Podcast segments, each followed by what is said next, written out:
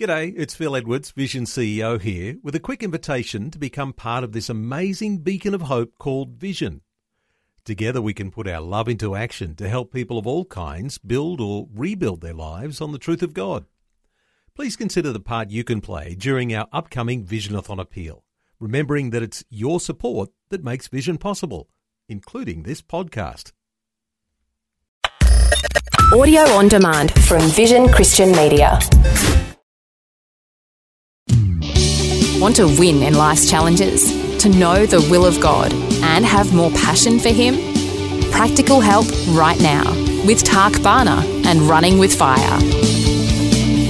Thanks for tuning in, and I hope, I hope that's interesting, eh, that you are enjoying these two set weeks of messages on hope.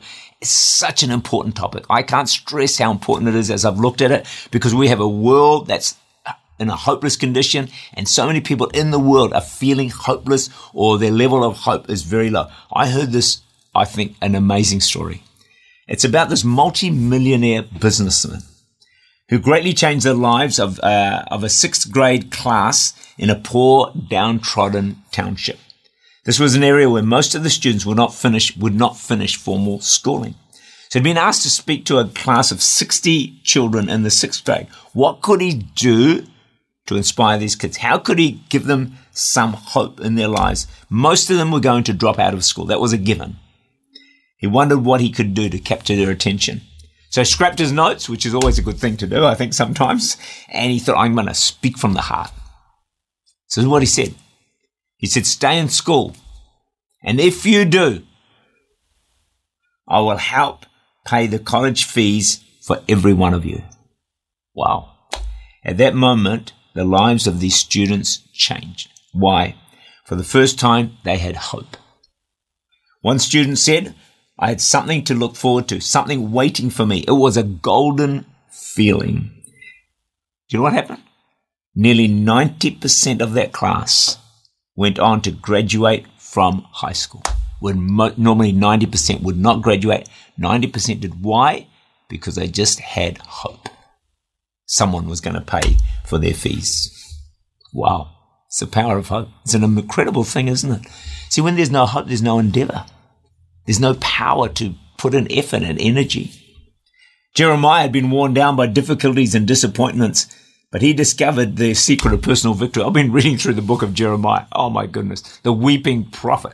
I mean, if you talk about someone who had it tough, you want to be a prophet to the nations? Good luck. God bless you. Go and read Jeremiah before you jump on that bandwagon too quickly.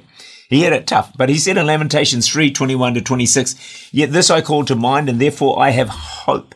Because of the Lord's great love, we are not consumed. For his compassions never fail. They are new every morning. Great is your faithfulness. I say to myself, the Lord is my portion, therefore I'll wait for him. The Lord is good to those who hope in him, to the one who seeks him. It is, a, it is good to wait quietly for the salvation of the Lord. These are the words of Jeremiah the prophet, who had it so, so tough. I recall a number of years ago, this became very real to me. Not that I have had the life of Jeremiah and pray I never go down that track, but we were buying and selling a house. And hey, look, it's always a pretty stressful time. So we started with great hope, great expectation. We had a great price for our house. Man, we were going to cream it. But as the week went by and the place just would not sell, and our hope began to get down lower and lower and lower. We got discouraged and depressed, and it was in an awful time. We even, what made it worse, we found a house that we really wanted. We thought, this is our dream place. All we got to do is sell this place, and we're, you know, and God is with us. It's going to work out. Oh, and none of it did. I'm sure I made a lot of declarations at that stage. And, um, the house got sold that we wanted, so we were really upset. We walked past that house. My wife started crying because we missed out. And then, uh, then God spoke to me from these verses from Lamentations 3. The Lord is good to those who hope in him. To the one who seeks him, it is good to wait quietly for the salvation of the Lord. We were hardly waiting quietly. But anyway, those verses gave us hope in a very stressful, difficult time. In time, our house did sell and we found another house which was infinitely better than the one we had missed out on. It was the verse of hope that God put in our hearts that turned the whole situation around. It gave us energy. It gave us hope. It gave us a sense that God was going to work for us. And of course, God, being God, did not, not only did not disappoint us, He excelled Himself. And we ended up with this most amazing home for which we are deeply, deeply, deeply grateful and thankful to God. He is a God of hope.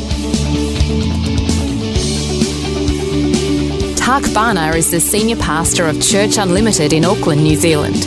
For more information, to make contact, or to listen again, look for Running with Fire at our website, vision.org.au.